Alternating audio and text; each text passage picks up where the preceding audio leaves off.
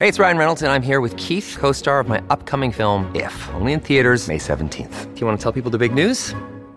All right, I'll do it. Sign up now and you'll get unlimited for $15 a month and six months of Paramount Plus Essential Plan on us. Mintmobile.com slash switch. Upfront payment of $45 equivalent to $15 per month. Unlimited over 40 gigabytes per month. Face lower speeds. Videos at 480p. Active Mint customers by 531.24 get six months of Paramount Plus Essential Plan. Auto renews after six months. Offer ends May 31st, 2024. Separate Paramount Plus registration required. Terms and conditions apply if rated PG. Hello, everybody. This is Marshall Poe. I'm the editor of the New Books Network. NBN listeners like to read books and buy them. So we thought we'd tell you that right now, our friends at Princeton University Press are having a remarkable site wide sale. You can get 50% off books, including ebooks and audiobooks, with the code 50, F I F T Y, at checkout until May 31. You can save some real money on Princeton University Press books. I encourage you to go there and check it out. Welcome to the New Books Network. Tena koutou e. Welcome to the New Books Network. I'm your host, uh, Ed Amon. Um, and I realized today that I've done some episodes, but I've never introduced myself. Um, I was in, uh, I was a business professional for a long while and a senior brand manager in a large organization. But last year I dropped everything and I embarked on a Masters of Indigenous Studies, which I recently finished. And I'm also a stand-up comedian. Um, but it's not about me. Today, we are going to talk about the book Towards a Grammar of Race in Aotearoa, New Zealand.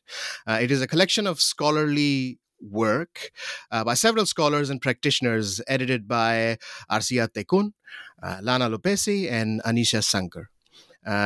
The editors also have contributing chapters in the book as well. And we are very privileged today to have one of the editors, Arcia Tecun, with us. Um, Arcia Tecun is a uh, uh, filmmaker and a podcaster and a lecturer at the University of Auckland in ethnomusicology and social cultural anthropology. Uh, his research and teaching interests include indigeneity, race, class, gender, religion, food, and popular culture and music in Oceania and the Americas. Uh, Tēnā koe uh, Tecun, how are you today? Tēnā koe, doing good. Uh, great to be here. Appreciate the opportunity. yes, and hopefully, uh, because I I always take the introduction down from the from the from the website, and um, hopefully I did justice to that. Uh, but we'll just start with just asking you how would you you know how would you introduce yourself to the to everyone? Oh, nice. Um, yeah, I think uh, the things that you know that's the the professional uh, intro. Mm. Um, you know, I guess my everyday life is um, got a partner and I've got four kids, and Uh-huh. that's a big part of my life. And so I also um, introduce myself as as a dad, um, as a, a armchair philosopher, um, as someone who, who who likes to exercise, but not to um, necessarily. Uh, look fit but to try but to just try to stay where i'm at because i like to eat you know part of my interest in food is both academic and personal Oh, Um, yes. and so I, I trace both ritual foods and everyday foods and, of course i've got to be uh, heavily engaged in all that and so um, I, w- I would say yeah that's uh, that's a bit about me i also love watching uh, all kinds of media um, Mhm. I, I, I joke with close friends that I learned how to read in my grad program. Oh um, yeah, because I mean now I read all the time, but prior to that, you know, like a lot of my socialization and upbringing was very media based, and so I haven't abandoned that. I still watch probably as much as I read, um, Yeah. but that's a big part of. Uh, I, I like to be aware of, of how people are making sense of the world, or or how the world is being made sense of for people um, on their behalf. So, yeah, that's a little bit more, I guess, about my everyday life. it's interesting. Interesting. You there's cer- cer- certain commonalities there uh, about exercise and food. I don't um, I do food academically, but I do do food a lot. And uh, coming from Pakistan, and it's it's a big part of my. I'm from Pakistan as well, so it's it's a it, it's a big part of my um, my upbringing, my culture, and it's can't do anything um, without it. And and I try to engage in. Um, health and fitness, but it is it is an ongoing journey that will forever be with me. Um, me, me too, man. I'm in the fat fit life, so, so that, that, that's where I'm at. So yeah, yeah I, I, should mention because you did as well. Like my my whakapapa is is back mm. to Iximulew or Guatemala mm. in Central America, but I was born and raised in the U.S. Mm. Uh, and have been in in Aotearoa for the last um, eight matariki now. Um, and right. my my partner's originally from Kirikiriroa, which is what the pull was to bring us out this way initially. Oh, that's uh, that's when I came. I came here in uh, 2010. I, I came to Ōtautahi Christchurch, and just before the earthquake, so that was a fun experience. Introduction to uh, New Zealand. Um, the so what what actually um, brought you to New Zealand in the first place? Yeah, so um, uh, my partner was the big pull. She wanted to come back home and, and give um, our, our tamariki a, a, chance to experience some of what she had growing up. Um, but also, uh, it kind of opened up uh, through an opportunity to pursue my doctoral studies. So um, I got accepted into the anthropology program back, oh man, 2014 or so, and I started in 2015 um, and, and got into uh, my research uh, uh, primarily around um, Tongan faikava and contemporary practices around that. Having been mm-hmm. introduced mm-hmm. to it in the states, in Utah, yeah. all places, um, and and got a chance to come in and and and the research route gave me my student visa. Then my partner got me my residency, so we were able to stick around. And um, uh, yeah, I guess that was uh, the initial was a chance for her to come home, show her kids a little bit of life here, and and also, I mean, it, um, at, at, least for me, it, it's such a rich site to study anything in the region. Mm. Um, you know, Aotearoa is just placed so uniquely intellectually, um, politically, culturally uh, to to understand the region, um, and especially being in Tamaki Makaurau, right? Um, uh, what many will tell you know the Polynesian Polynesian city of the world. Yeah. Um, and so that just gives so many different uh, opportunities to to engage with so many different realms from across the region.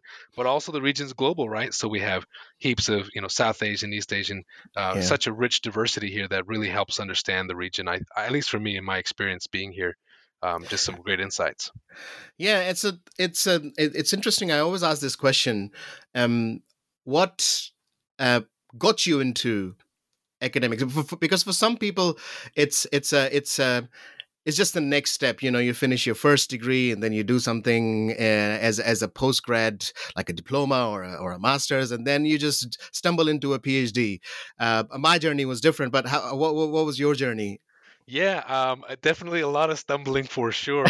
um, you know, I was a first generation university student, um, and I was kind of raised on like this this meritocracy uh, you know propaganda of like hey this is this is the way you're going to make it and so on and so forth and um, i mean it, it, i actually struggled a lot through my undergrad. I dropped out of two different universities. Mm. it took me uh, seven years to get my my undergrad degree. I got my master's and phd in less time than my undergrad um, and each one i was kind of stumbling into. Um, but initially i got in just because i you know i heard that whole mantra of hey, you know, like you get a better job, all that kind of stuff. And um, I had no, I, I wasn't prepared for it. So as I'm stumbling through university and kind of transferring from a community college or Unitec kind of equivalent to a four-year mm. institution, I didn't realize all the prereqs that I needed for all the stuff that I initially planned on studying. I wanted to get mm. into um, sports science actually initially.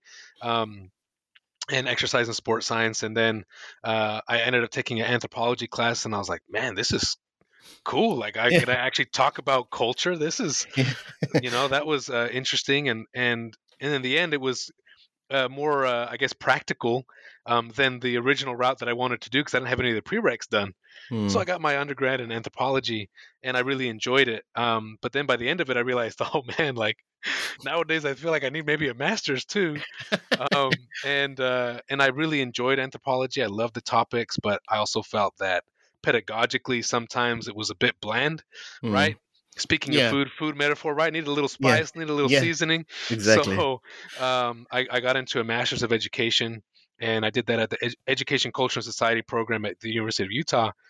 I had no idea what I was getting into. I just I got in, and at that time, um, it was the only program that I knew of that uh, in, in, at the uni that I didn't require like a a post grad pre exam. Oh, um, oh yeah, you know, because it's a big thing in the states, right? GREs and all that kind of yeah. stuff. And so I was like, man, I'm horrible at tests. I've, I've barely survived here. I, I, that program sounds good to me. and then I landed into this really um, theoretically rich program. Uh, got exposed to uh, decolonial theory, post-colonial colonial theory, indigenous studies, indigenous epistemologies, queer theory, critical race theory, the Black radical tradition. I mean, just you name it, it was there. Mm. Um, Marxism, everything, and I was just like, wow, it just it, it like uh, it was overwhelming mm. but um, that's where i feel like i learned how to read because i was like really getting into stuff and at that point i think everything shifted and it, it no longer became about a job it started to become about man i want to learn uh, i want to understand and i want to try to find um, ways to make or to better understand the world that I've experienced. And at that point, everything shifted for me intellectually. Um, and so when it came to time for the PhD, um, I did apply to a bunch of places in the states, and then I applied at University of Auckland. Things were kind of rough uh, financially, you know, the U.S. and struggling, and you know, yeah. and I was like, ah, maybe it won't work out. And so in the U.S., you got to pay fees for the PhD programs. And in the end, me and my partner were like, ah, you know what? Maybe we're just not going to do it. So I didn't pay for any of my fees. Mm. But then I got an acceptance letter from University of Auckland, and I was like, hey, I didn't pay my application fee. They're like, we don't charge application fees. and I was like, what? wow, that's cool. And um, and so uh, you know, wasn't going to do it, but because I had got received that acceptance, sat down with my whānau and we're like, hey, you know, should we consider this? And it was an opportunity then for for my partner to come back home, for our kids to get exposed to Aotearoa and and at that point I was like, man, I got in, sweet. And um, I kind of made a little shift, still in anthropology, um, but got opportunity to do ethnomusicology, which is in essence right how people make music and how music makes people. In essence, it's like anything you want it to be, but just using sound as the metaphor or as the the um, I guess the site of study um, to to better understand different phenomenon. And uh, there's a lot of overlaps with pop culture, which I was kind of getting back into at that time as well uh, it, you know, as far as my interests and and again, yeah, long, yeah, long story, long story. I was going to say long story short, but I've already kind of been going. But yeah, so and then at the end, I came, I came, found a great group of people to work with. Uh, really opened up my um, uh, my world even further, and then everything that I had read, all that theory that I had read in my masters, finally started to make sense. And I look back and I'm like, oh man, all my poor professors, they I, I, thought I knew what I was talking about, but yeah. I was just just re- reacting to stuff, right?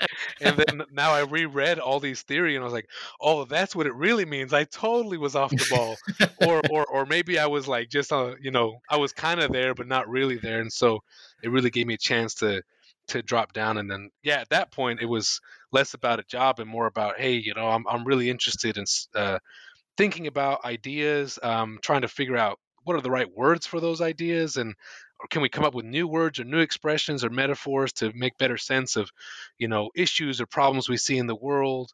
Um, and and you know try to be the best at it as I can and and, and find a way to you know pay the bills um, you know however possible but yeah. yeah so at that point yeah and so I, I always have to remind my kids of that too because I'm like hey man you know people got to pay to go to uni to listen to me. I hope you get to listen to me for free.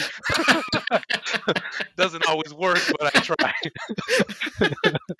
Uh, it's I mean it's a it's a great it's a great journey and it's there's a there's some uh, parallels with me I mean, I mean for me uh, growing up in Pakistan that was it was the the only path. I mean that was the and my, and my dad uh, my father is an ophthalmologist he's a doctor so and i'm the eldest child.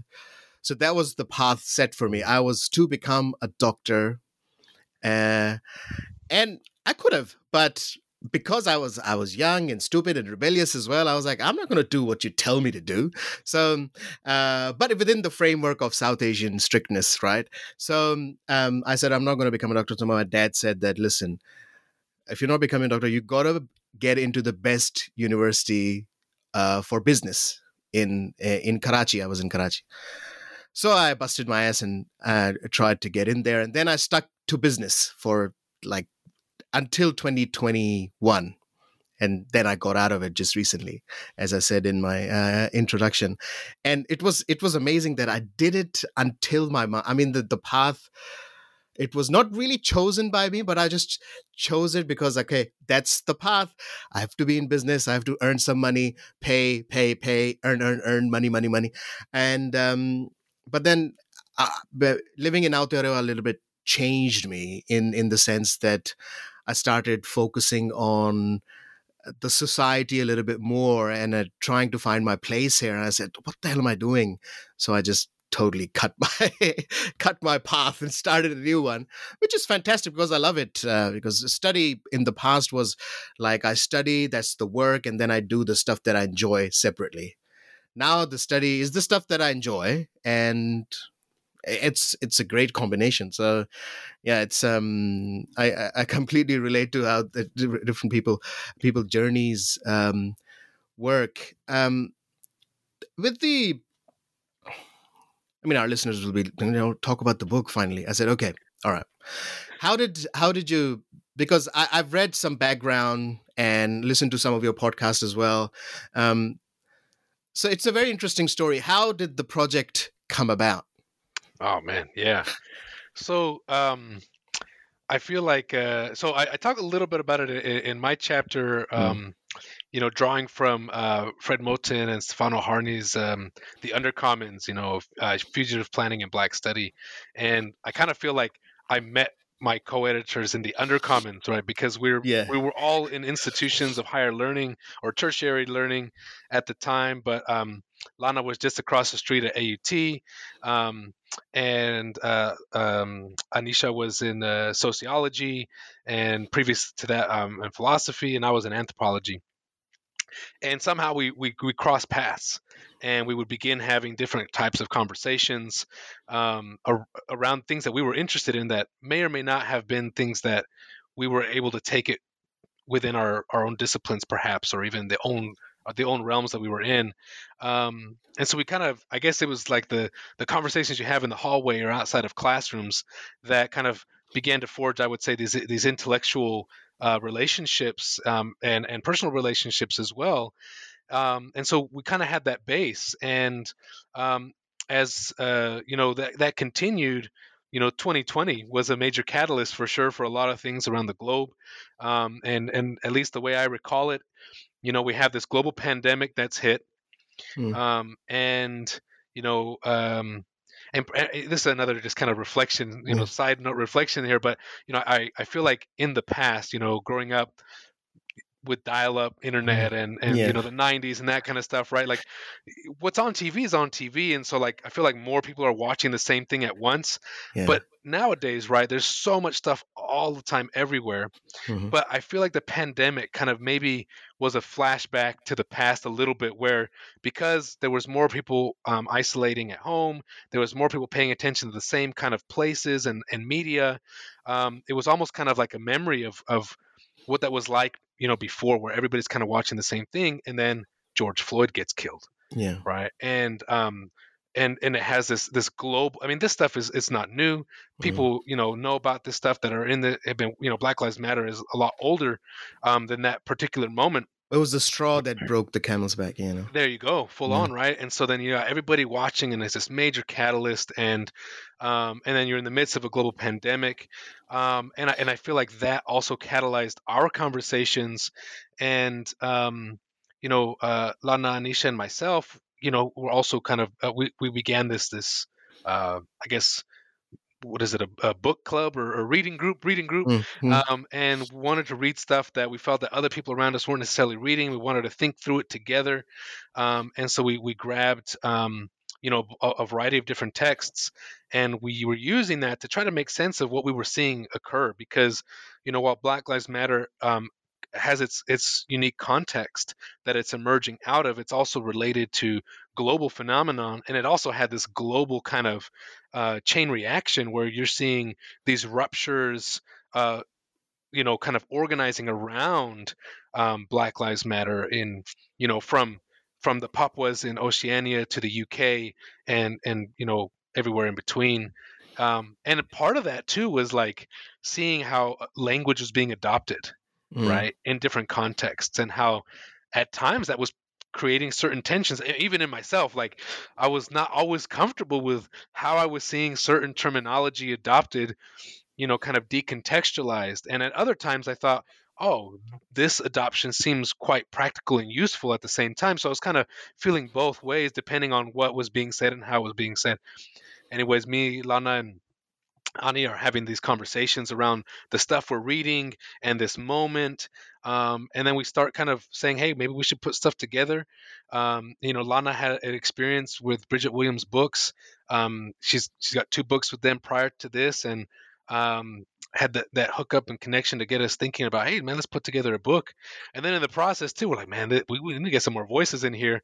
And so each of us, you know, kind of reached out into our, our, our own little networks, and there's some overlaps in there as well. But, um, you know, cast that net wide and, you know, as far as you know, academia, right? You yeah. cast it wide because yeah. half of them aren't going to be available, yeah. you know, um, and, and then you go with that half, and then a couple of those might, you know, have things come up. And so um, in the end, we have a really rich group of really diverse scholars from diverse backgrounds, perspectives, and disciplines that all were willing to kind of contribute um, to this conversation and bring together all those different voices and even disciplinary backgrounds, right? We, even me, Lana, and Anisha, right? We, um, it's kind of like anthro, ethnomusicology, um, art, and uh, Pacific studies, and sociology and philosophy. And we didn't always have the same agreement on the understanding of terms and how mm. even race is understood or or interrogated or analyzed within those different realms. And so, you know, that you know just spread even further once we had all these contri- amazing contributors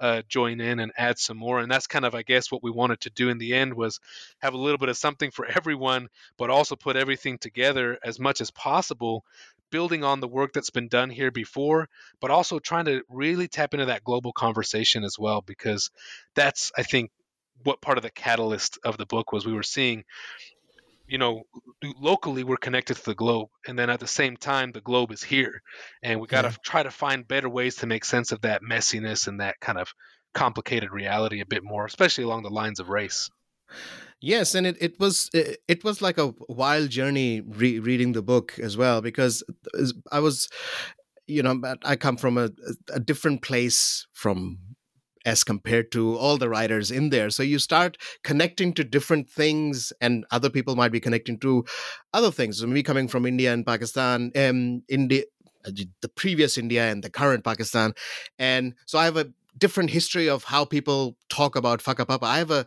you know, when people talk about connection to the land, mine is a, a weird it's a 70 year old and my i lived through the imagination of my grandfather but he was a disappointed man um, after many years of independence but was that real independence so it's like a complicated mm. feelings that you have and so you start connecting to so i um um and i learned so many new things like the the the west papuan chapter i i was and it was clearly mentioned in that that it uh, you know people become racialized and then ignored. And all of a sudden i realized that this has been happening and i knew about it but i would just generally just ignore it unconsciously subconsciously whatever word it is. And um, and also uh, certain topics that were uh, introduced in there like the model minority in um, in one of the chapters and the diversity uh, mascot. Yeah, so th- those those kind of fitted well with mine, uh, with, with my brain. So it, it's a I would recommend whoever is hearing the podcast, get the book. You will find connections uh, in different places. So it's, I found it intriguing. You mentioned it in the first chapter, but the, it it the name is not a grammar of race. You know, a lot of people write books and then they it's like a, a very title which is just exact it's like a self-help book and it's its answers are in there right but you added the word towards in there what's the idea behind it yeah, no, absolutely. I, I, you you nailed it on there, right? Like, um, it's not a self help book for sure. Um, and I think that yeah, one of the the, the con- you know the conversations we were kind of working with as well is I mean it can be a little bit of a long title for some, but at the same time that towards um, adds a little bit of uh, adds some mobility, right? It, it, yeah, it's a journey it element. Yeah, and we want to just kind of yeah uh, remove um, a, a fixed nature of kind of uh, reading it. Like we don't. This isn't the the end. It, it wasn't the beginning either. It's mm. something that's it, you know in conversation with stuff that's already been talked about here and around the globe, but also just kind of trying to bring to eh, just like the conversations me, Lana, and Ani were having, bringing the different disciplines and backgrounds that we had uh, together in, into the same place. And is there a way that we can um, have more meaningful discourse um, instead of talking past each other, for example, um, on, various levels? And so that towards a, a, grammar of race was kind of how do we bring together all these different terms, these different languages, these different disciplinary backgrounds, and even personal backgrounds uh, together in the same place um, and, and, perhaps there's tensions there and and we were mm. that was what was productive for us i mean there was tensions in the way we were coming into the conversation just because of our training and whatever and and th- that we found those to be productive once um, they started to rub against each other because we're like okay wait a minute you know maybe we need to find new language or mm. maybe there's not the language here so we started looking to north american scholarship and and that was very productive but then at the same time there was limits because okay Aotearoa is also unique, but it's connected, and so um, towards a grammar, I think is is part of that uh, reflecting that that movement, that mobility. This isn't closed off. It's not a self help book. It's a it's a book in transit. Um, it's it's it's you know um, bringing together the language that exists right now, the language that people are using, and perhaps even also bringing in new language um, to to catalyze further. We hope uh, more mm responses and and part of that too um, is bringing to the surface. You mentioned, you know, uh, earlier, like, you know, some of the stuff that's there, but we don't know, you know, it becomes invisible. So we want to mm. bring bring to the surface or make visible part of what we felt was was always there, and that's where grammar serves as a I guess mm. a, a, multiple meaning metaphor, right? On one hand, grammar is the language, the terms, the concepts that are all kind of being brought together in, in, a, in a way. But grammar also is then extended as a metaphor, right? It's, it's a, a, rule of language, mm. but we don't always identify the grammar. You just speak with the grammar of whatever language rules you have. Mm. And it's there and it's underlying the way that even we're communicating right now uh, in order for us to be able to understand each other. And we wanted to say, hey, how do we identify that grammar?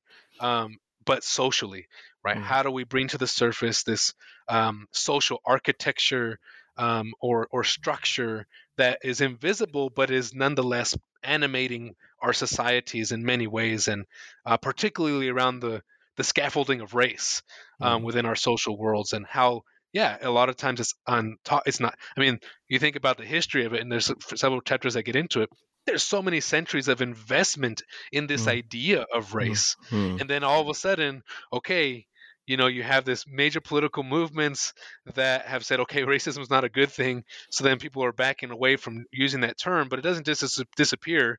You know centuries of investment doesn't just disappear because you don't want to you want to avoid it. And then it just shapeshifts. People use it in different ways or is produced in different ways. Um, but yeah that's what we wanted yeah. to kind of to yeah, it's a it, it's um it's an in, interest, interesting element, um, which was mentioned in the book about the history history of race, and almost um, almost all chapters kind of mention it, um, in the sense that it is all of a sudden we want to ignore the the aspects of race ignore the history of race all of a sudden we need to cut it. It's the same conversations we have with with equity that all of a sudden we don't want to talk about bringing people up uh, who have been crushed through colonization. All of a sudden we are all equal right? We want to start from a base where is all equal but we won't we don't want to invest or recognize what we have done to people in the past to bring them up right so yeah. that's what happens with race conversations as and and uh, with my personal experience as well. People become very definitional when they are talk when they are racist. Uh, when you're talking about uh, as a comedian as well, I get that as well. So, so, so you somebody says something which is a colloquially racist thing might not be definitionally racist and their defense is always is well that's not race. I just told you to go back to where you came from. That's not a racist thing. I'm just telling you to go back to where you were born. So it, it is a very interesting fact that people are just running away from talking about the uh, the actual term but are not backing away from the actions which might be uh, based on race. Yeah, no, absolutely. I think, and that's where there's those um, the chapters are what I like is that they're so diverse that we have some that have like these very locally specific examples that can really look at that that tangible material uh, hmm. uh, ways in which race is produced and like those examples you've given. And then we also have some other ones that are maybe more focused on like the theory and the ideas and the ideology that underpins it, like you mentioned, right? Where hmm. you know, oh, I, I, mean, here in New Zealand, it's um, I mean, all I can do is crack up at it, you know. Yeah. But like, I, I, hear stuff like um, casual racism yeah. or soft racism, and mm. I'm like, I'm like, what is this? I'm like, the, so there's like, it's like saying, oh, I was just softly abused, right? or I was just, you know, casually oppressed. And I'm like, you know, I'm like, if we think about what's actually being said there, and it, reminds me of like um, one of Malcolm X's speeches where he's talking about like Novocaine, and he's like, oh yeah, you know, it's like so we can suffer peacefully. Um, and um, and I think yeah, that's definitely what you know what we're trying by bringing the grammar to the surface both the material intangible and the ideological immaterial intangible um, that underpins it, right? That justifies it, that makes it seem normal or invisible. Um, then we can actually maybe more meaningfully confront it and be like, hey, you can't just ignore it and have it disappear. Um, this is something that is part of the world as we know it, and if we really want to over, uh, uh you know, overcome it, then um, we need to actually more transparently and honestly confront that yeah. uh, and, and, see you know what it actually is how it takes on so many and it's contradictory i mean the concept of race is contradictory i mean that's yeah. i guess I, I, should mention that right like when we're talking about it and that was one of the tensions that emerged in our early conversations coming out of anthropology my undergrad in bioanth and evolutionary ecology and all that kind of stuff like we had to very early on confront that race was was science at one point yeah. in time right? And so when we're talking about race, we're not talking about biology, we're not talking about genetics, but that legacy still echoes through today.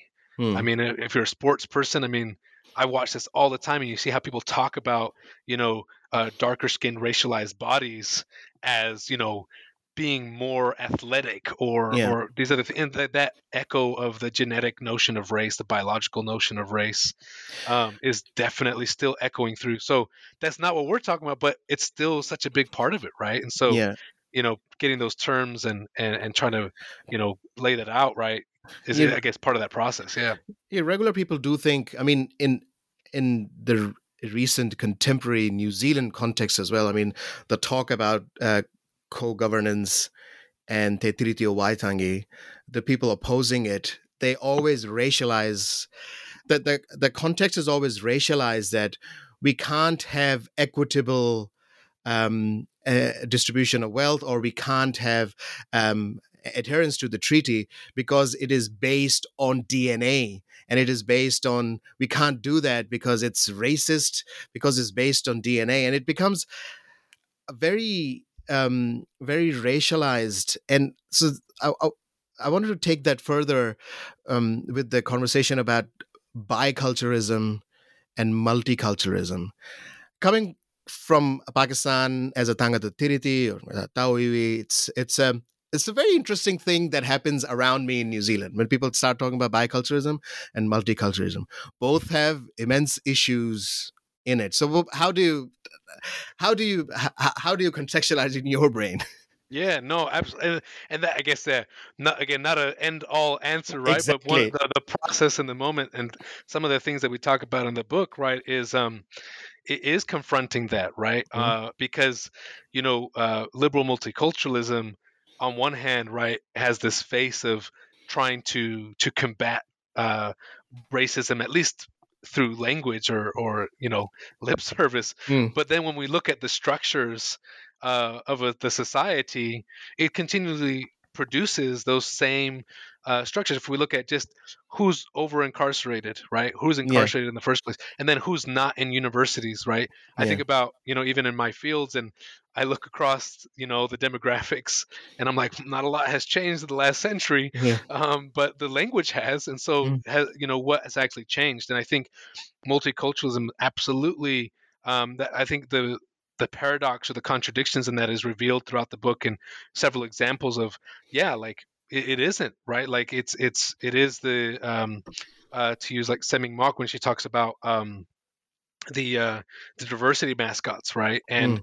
and you know tokenization um it, it is a way to kind of distance from actually looking at the grammar of race the the power that works through race Hmm. because now you've kind of like you have the same structure with a different color or at least you put you know you you put a little bit more or to use um uh Rawi, Rawiri from the um, Maori party he Hmm.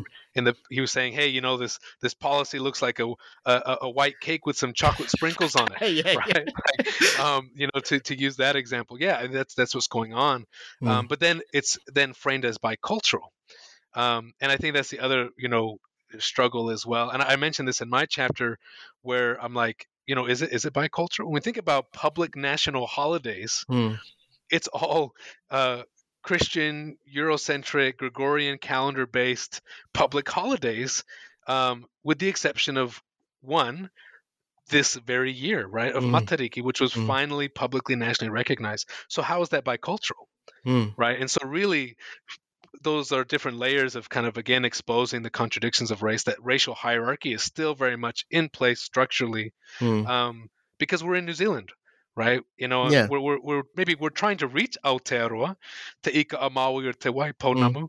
but new zealand is right there in the way right it's the border patrol agent Hmm. that's guarding the the entrance uh, to anything else and so is it bicultural i guess is the question that r- is raised Yeah. um, is it multicultural is the, then the next layer that's raised yeah. um, and then we're at times then pitted against each other in that Mm. process to uphold the already kind of standing uh, Hmm. hierarchical structure.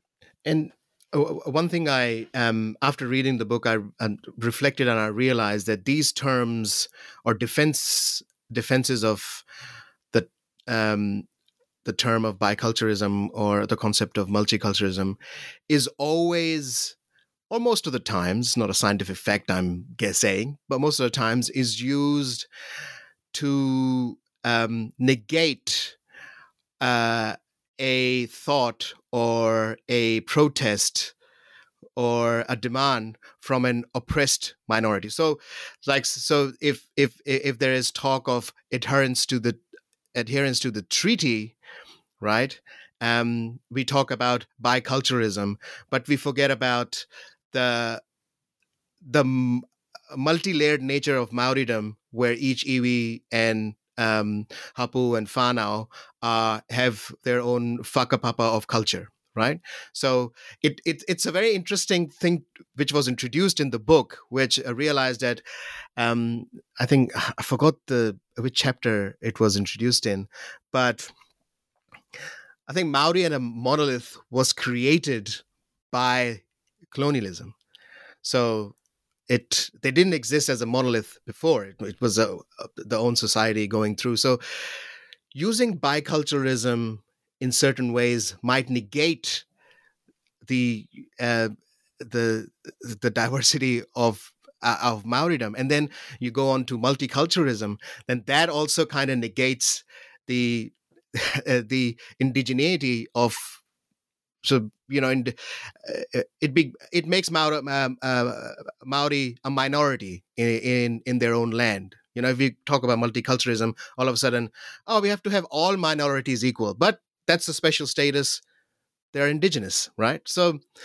I, I, I'm just talking through my brain because that's what happened with the reflection. When you read the book, you all of a sudden start thinking about these different aspects. I guess that was the goal.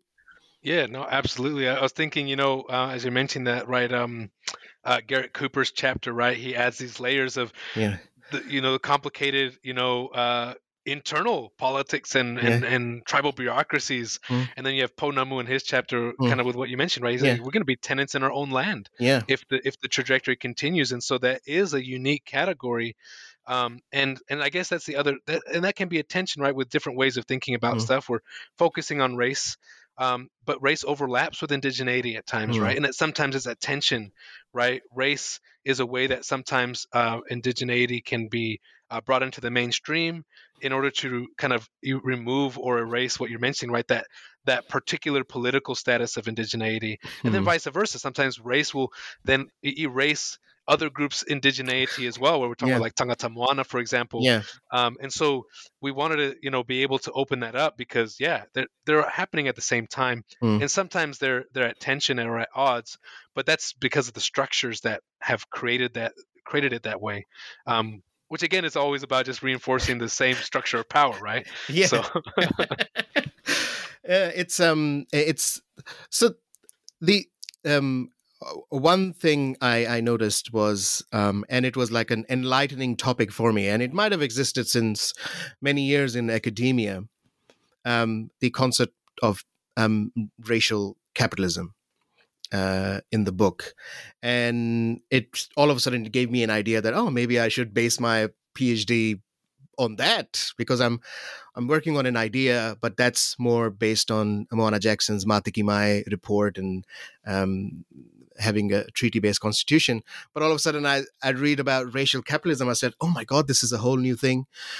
It's not a whole new thing, but for my brain, it was a whole new thing, and um, and it was it was an amazing enlightenment moment for me that um, what colonialism was about power but it was it kind of was all about capital and money and individualized preference in terms of land.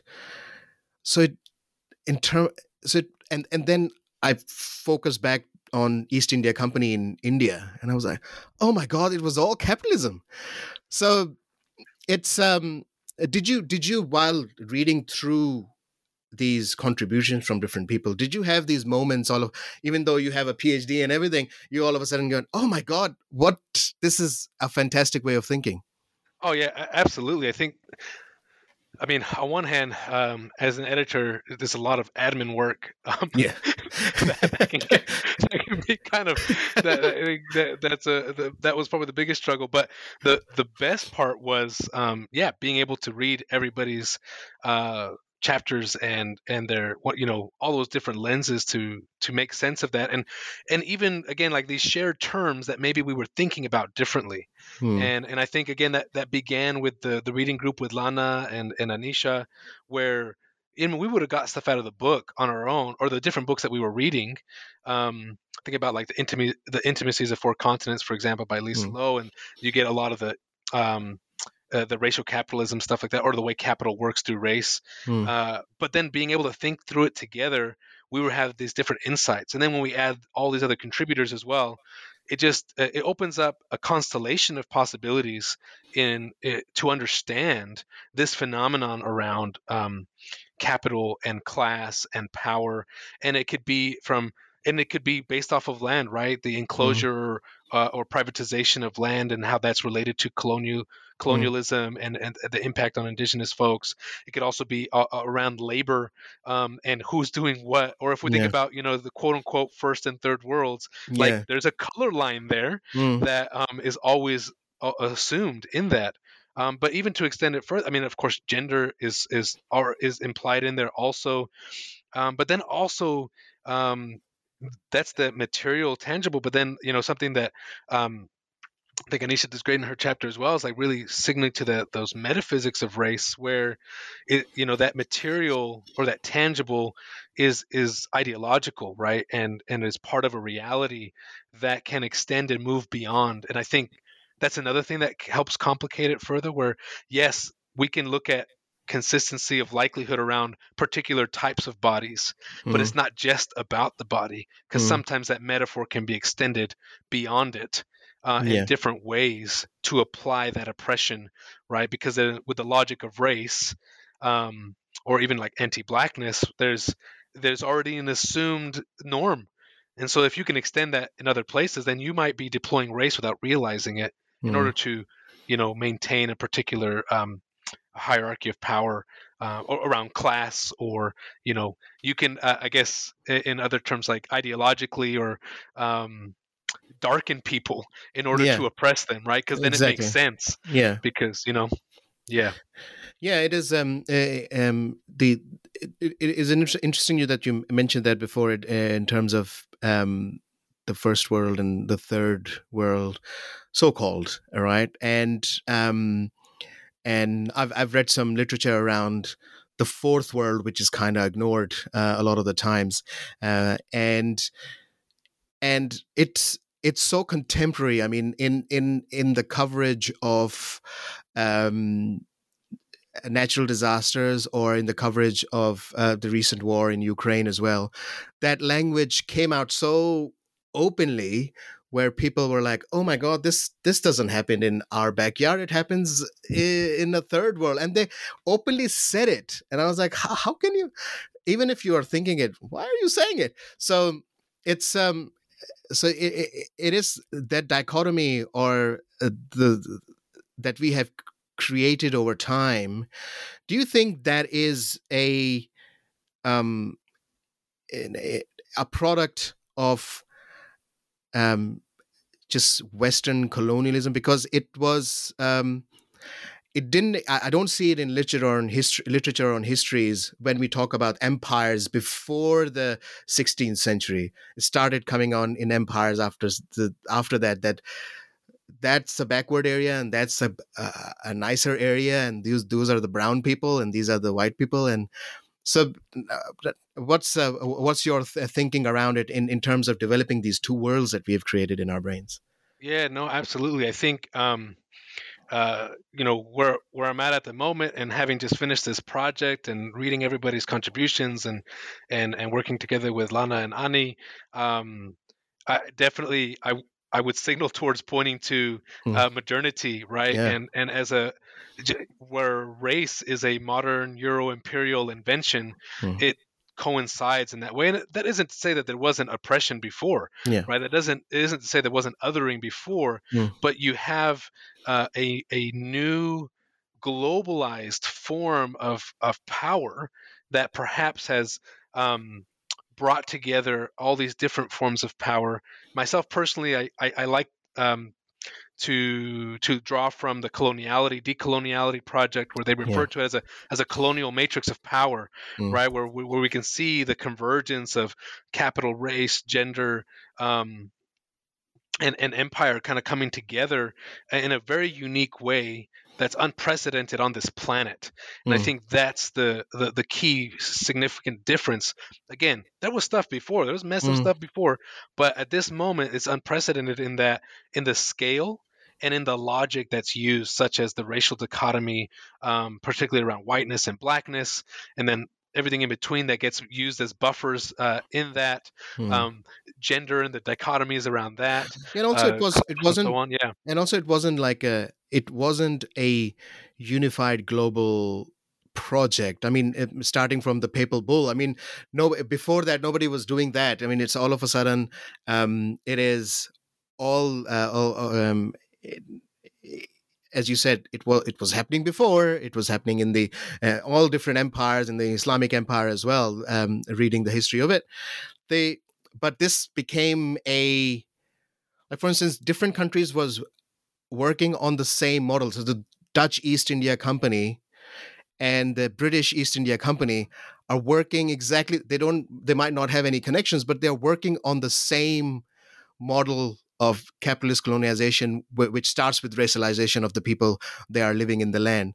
So, um, um yeah, uh, absolutely. I, I, I think that's a you know good way of putting it. Like we think about the geopolitics yeah. of our world, right? Yeah. It didn't come out of nowhere. Yeah. But the fact that we're all subject to global capital, mm. and the fact that that's a racialized capitalist system, it's a gendered capitalist system, mm. it's colonial and it's imperial um, to a particular point in time, and yeah, it's it's messy because there's a there's a shared kind of project that also isn't shared right it's it's connected um, mm. and because like you mentioned right it look it begins to take on di- uh, different faces in different places and i guess speaking to the book that's one of the things that we were trying to do is we were trying to make those links to this global um, connected legacy but mm. at the mm-hmm. same time speak to kind of the specificity of some of the local unique formations and the way it shows up here and sometimes that you know it, it aligns really well and other times it, it, diverges and other times it conflicts mm. um, I, I, really i think you know lana's chapter on the digital rub and thinking about yeah. online that was it's great to kind of yeah. demonstrate how you have this language out of the uk the us and here yeah. and they have their own unique contexts mm. and they're connected but now they're digitally connected mm-hmm. but you're also seeing the collides online because they're connected but not exactly in the same way yeah. and how do we make sense of that and i think that's part of the try, reaching for a grammar that helps make sense of that as well yeah it is um and it's it it was um uh, quite interesting to read the the it one of the concepts that I found really really enlightening was the, the, the so there's colonialism and then there's the colonial colon I can't say it, coloniality. Yeah. Right. So, so I I I recontextualized it in my history in Whakapapa is that I'd look at Pakistan. I was like, okay, people always tell me, why are you worried about colonization? Because the British left. Well, I said, so, and I always was never able to kind of verbalize the problems. But now with the concept of coloniality, which is like a leftover system, which was shown in, in the Indonesian uh, the the the way Indonesia acted towards West Papua, and it's the same kind of thing. I started making parallels of East Pakistan, West Pakistan, and the and the creation of Bangladesh. How the remnants of colonization all of a sudden became so deep rooted that it stays in the constitution and and the lo- rules and the laws. And specifically it's just the basic thing of white we have skin whitening creams to be um a be, be a better person or a, a, better be able to get more opportunities it's so openly there that you oh you put the cream 14 days you'll get married to a wonderful man. So it it it, it is um uh, so thank you for putting that together because it kind of it, it, it kind of fixes some of the inner battles that you're having and you're like oh my god i can i can verbalize it now. So which was which was great uh, through through this book Oh yeah, definitely. Yeah, yeah. Drawing from uh, Nelson Maldonado Torres and the coloniality yeah. of being. Yeah. So great. Yeah, it's like it's that how that power continues. Yeah. Even beyond colonial administration. Yeah. And I think for again that quote unquote third world, like that's very much the case, and I think it's important to start there too, because that's the majority of the world, right? It's the majority yeah. experience of this planet. Um, yeah. And so, how do we put that into conversation with where we're at too in the settler colonial context of Aotearoa New Zealand, for sure. So I can talk about this topic because of what I'm studying and my background for hours and hours. And but I want people to read the book, not just listen to the podcast. Buy the book and read the book. So, um, just coming uh, to the end of it, um, what's what's next in uh, on your plate? Oh man, what's happening? Uh, uh man, a lot of stuff. but I, I, guess like in, intellectually, um, you know, uh, putting together this book, um, I mean, it was it was a lot of work and and it was uh, uh, very enriching. Um, and I, I want to do it again, uh, but perhaps I need to. I still have my PhD thesis that I haven't turned into a book, so I think yeah. that's the the next thing in in line that I have. But um, having done this project, um, I need to rethink my my own thesis and and mm. critically reevaluate that. And um, so I think definitely, um, you know, my my previous work was around um, again these the ritual food of kava and the um, uh, contemporary uh, engagement with that um, in diaspora contexts. Mm. Um, but now having done this and and read all the things here, I want to uh, fuse those together and be like, okay, how how do those two things uh, play out in different ways? And um, how are people perhaps finding ways to uh, relate to each other in, in, in ways that undermine the hierarchy that we're kind of forced into, uh, you know, in the global grammar of, of, race. So that's one thing on my mind. Another mm. one is thinking about this stuff in a, a, a specific context in, in Tonga mm. um, with a, a, colleague of mine, Natasi Ulua, but yeah, that's kind of on the radar at the moment. And uh, I'm sure uh, Lana and Annie have a ton of stuff to to put out there as well. Yeah, I, I wanted, thing, you know, yeah, I, I wanted all three of you, but it was like a, I was like, oh, so it's there because the, if, all of you are like on the move somewhere at the moment. There's some there, there there's something happening in your lives, which was like, okay, well, it's it's fine. I mean, I can I could even talk to one of the contributors, but then um, uh, Luke on uh, Bridget Williams said, "Oh, Arcia is still available, I think," uh, and I'm like, "Okay, let's talk to him." Yeah, uh, no, no, it's great. Yeah, yeah, no, everyone's moving different spots. Lana's currently at the University of Oregon, mm. and and Anisha's doing a PhD in Canada, and so mm. doing big things, both of them, and which is great, you know, and and I'm sure all the contributors too. Um, these are all people that I follow, and and um, you know, they're they're a lot of young scholars in here as well, and activists also. Yeah. Um, that that you know we're telling the story you know that uh, like the Black Lives Matter march down in Wellington, and that was that was great too. So these are all yeah, it's Yeah, great because now keeping the focus on all the work they're doing, and there's a lot of stuff that'll stem out of it, I'm sure. so this, i- i- in the end, um, any any place people can uh, follow you, um, as in, I mean, um, you, I heard uh, your podcast on on on Podbean, but uh, what's what's out there on in social media if people want to follow Tecun? Sure. Uh, yeah, I think uh, that one Podbean, it's uh, on Spotify and, and Apple Podcasts as well. Um, I am on Academia and ResearchGate. Hmm. I guess you know for those who aren't familiar, right? Like when you're a professional nerd, that's the social media, right? the professional nerds. Um, if you want to do some reading, uh, I try to put as much as the stuff I can on there. Um, and those are probably the easiest ways to kind of keep track of of that um, of the kind of the different works that that I'm doing. Um, and then I'm not currently on uh, any other social media at the moment.